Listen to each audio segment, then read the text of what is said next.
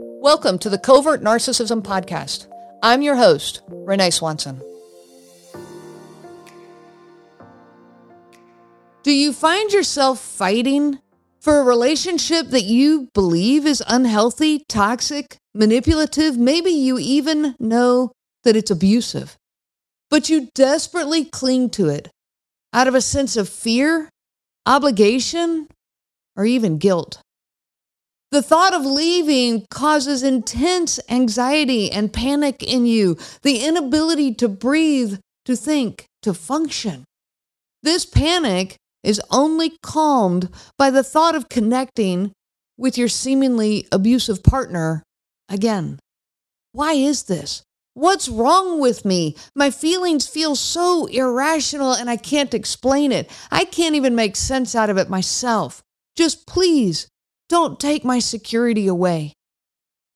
These feelings are a clear sign of being trauma bonded. I'm Renee Swanson, your host of the Covert Narcissism Podcast, and thank you so much for joining me today. It's one thing to fight for a marriage because you believe in the sanctity of marriage. There is nothing wrong with that. You believe that it's the right thing to do. You believe that it's healthy for your kids. You believe that your partner is fighting for it too and that there's hope in this. You see progress, growth, you see healthy development in both of you. It is perfectly fine to cling to that marriage and fight for it. However, a marriage that is emotionally, mentally, sexually, financially, psychologically, or any other way abusive, this is not okay. People who are in healthy marriages, dealing with the normal ups and downs of a relationship, do not find themselves, for starters, listening to this podcast. They don't find themselves connecting with the words that I'm saying. They don't Google things such as, why is my spouse so mean to me? Or why are they mean to the kids? Or why do their words hurt so much? Why do I feel so empty? There is a massive difference between a marriage that is say, disappointing and one that is destructive. One is worth fighting for and growing in, but the other is not. In fact, the more you fight, the worse the abuse gets. And now let's talk about trauma bonding. This is fighting for that abusive marriage. How does that happen? The body's reaction to the beginning of a relationship is quite strong. The dopamine hits are extreme. The feelings of intense romantic love activate the reward regions of your brain. And narcissistic people are known for strong love bombing. This creates this euphoric state in you, their target. You find yourself consumed by thoughts of this individual, craving their time and attention. And for a covert narcissist, they feed off of this. They encourage it, showering you with excessive and nonstop attention. But as you become completely hooked on this intensely rewarding relationship, they now interject some unexpected adversity.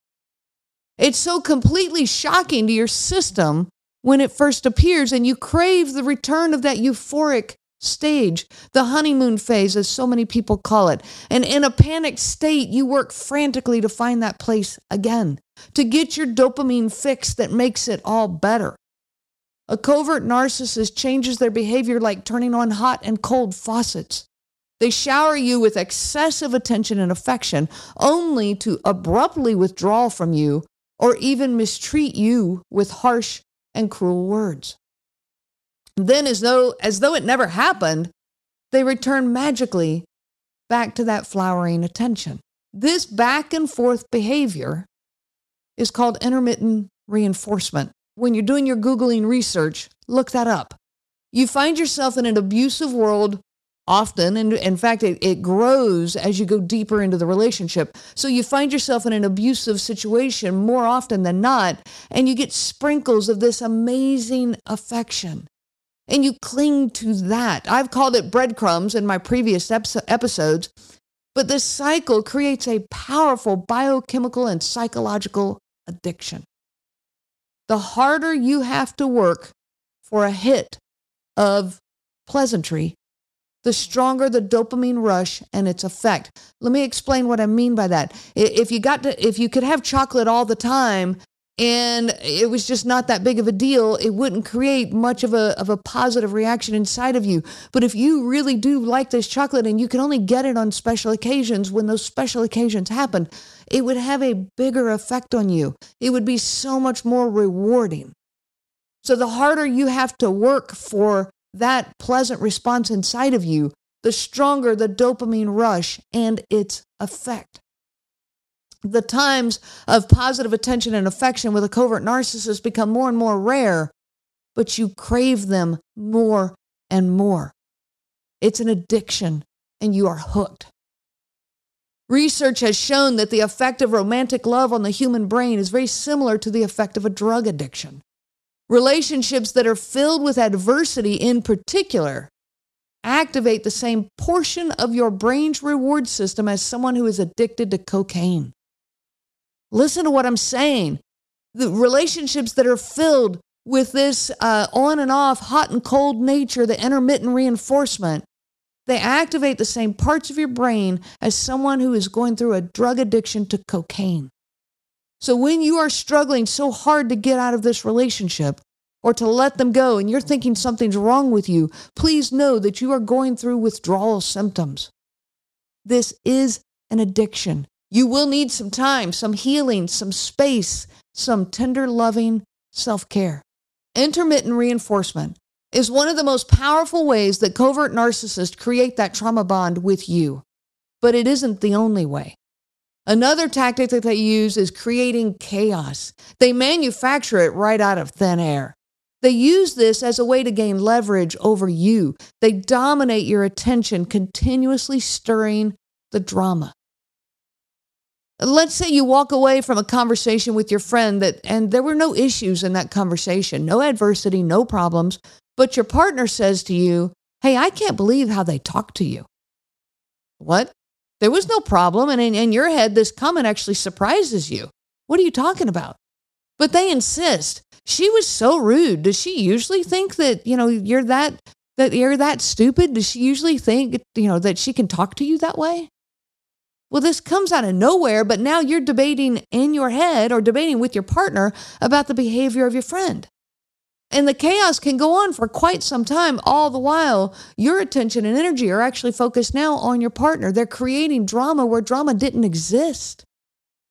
They make it, you know, they make blatantly inappropriate comments or false claims against you, stirring up all sorts of frustration. Are you eating another piece of pie? I know you really worry about your weight. Or maybe they say, you know, you really should spend more time with your kids. I'm afraid they think that you don't want them. Now, I want to add that these comments come out of nowhere. They carry no validity, and you can be very athletic and in shape, but yet they're telling you you're eating another piece of pie. You can have a great relationship with your kids and have just have spent a whole day together, and they're telling you, well, I'm afraid that they're going to think you don't want them.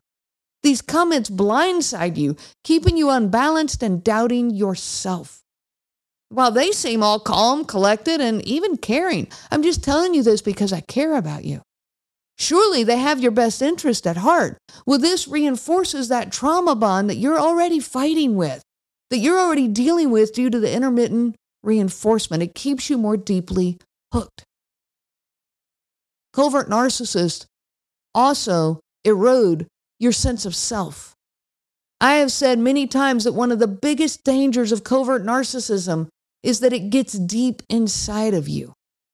You are attacking yourself from the inside. A victim of trauma bonding internalizes their abuser's perception of themselves. So let's say you know that they're not helping much around the house and you're getting frustrated with this. You know, they spend countless hours maybe on video games or watching movies. And so you approach them and you ask them to help more around the house. Yet their response is, I do help. More than you know, you just don't see it. You know, you really should pay more attention. And if you were more appreciative of everything I am doing, then I might be willing to help more often. So you walk away thinking to yourself, wow, I really should pay more attention. Maybe I'm not seeing it. What's wrong with me? You know, I, I should be more appreciative. He he's right, and I should I should just, you know, thank him for the things he is doing. I'm really not that good of a person, am I? Well, this started with a conversation about their behavior or lack thereof, and somehow ended up with you feeling bad about yourself. This is so incredibly common in a relationship with a covert narcissist. This is where gaslighting plays such a big part. So if you haven't if you haven't heard about gaslighting or you haven't looked that up, look that up. You you come to them and express that you're lonely in the relationship, that you're struggling maybe with not feeling connected to them and they say, "Yeah, I know. I tried to get closer to you all the time, but you pushed me away." Oh, wait, what? You're coming to them talking about their defensiveness and they say, "You know, you really are so brittle. You just you really should get some help. You're so sensitive to everything." And you walk away believing that you are the problem. Well, I, I do feel distant. I probably have been pushing them away. You know, I've not felt very close to them. I really shouldn't be this way. Maybe I need to work on me. Maybe I need to go get therapy.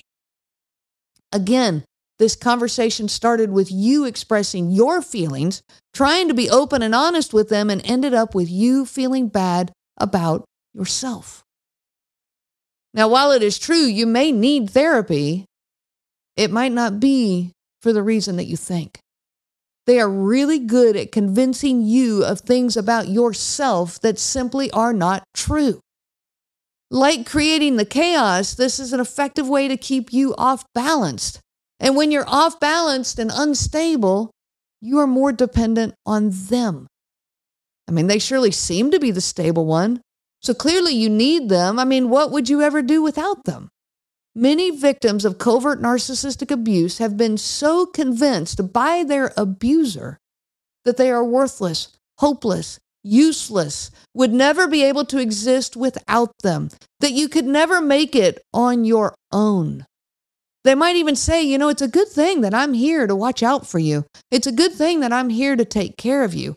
This is just another layer to that trauma bond. One more piece of the trauma bond development that I would like to mention here is the way that they ruin your joyful moments. How many good times or times that should have been good did they destroy over the years of your relationships? How many holidays, vacations, birthdays, family reunions, weddings, job promotions, social events? Why? Why do they do this? yet another way to keep you off balanced. On either a conscious or subconscious level, they want your joyous memories to be attached to their punishment of you. Their criticism, their minimizing remarks, their abuse, they would rather your focus be on their bad behavior than on the positive things that are going on in your life. They don't like it for you to gain fulfillment from anything outside of them. They so badly want your attention to be only on them, whether it's good attention or bad, it doesn't matter. They are extremely threatened by any positive attention that you get outside of them. So they condition you to associate these feelings of fulfillment that you are getting socially or in your job. They condition you to associate these feelings with fear, obligation, and guilt. They deflate your excitement. And instead, they fill you with destructive stress. So now you begin to avoid anything outside of the relationship that brings you pleasure. It's not worth it. You don't pursue a hobby that you had been excited about. You end friendships that had been important to you. You quit visiting family members that you love and care about. None of this is worth the price that it takes. Covert narcissists are notorious for ruining anything special in your life. They have a special ability to sabotage your friendships, your jobs, your special recognitions, your occasions, your life, while at the same time keeping you more and more hooked in their web.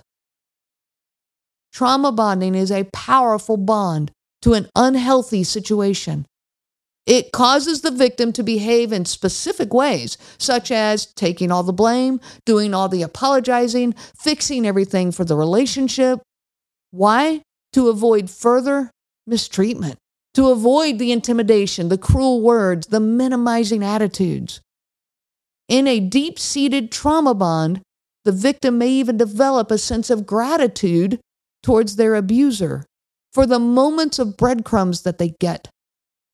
Listen to what I just said. You actually end up grateful for the moments of positive behavior that you get from them. You end up grateful to them for being allowed to survive in their world. Victims can feel like it's an honor when they receive even the smallest amount of positive attention from this otherwise cruel and abusive person. Trauma bonding is a real thing, and it is a danger to your health, your mental health, your, your physical health, emotional health, your psychological health. Next week, I'm going to be looking at ways to break free from that trauma bond. It's time to get out of it, and that time starts right now. It's time to loosen its grip on you, to take away that power and set yourself free to live life for you. And I hope that you can join me next week as we look into how to break this trauma bond. I wish you so much peace on your journey of healing. You have been listening to the Covert Narcissism Podcast with your host, Renee Swanson. Be sure to check out our website at www.covertnarcissism.com. There you will find many resources just for you to help you on this journey. You can also reach out to me by email at Renee, R E N E E, at cnglifecoaching.com. Those letters are CNG, as in Covert Narcissism Group. I do look forward to hearing from you. I wish you so much peace on your journey of healing.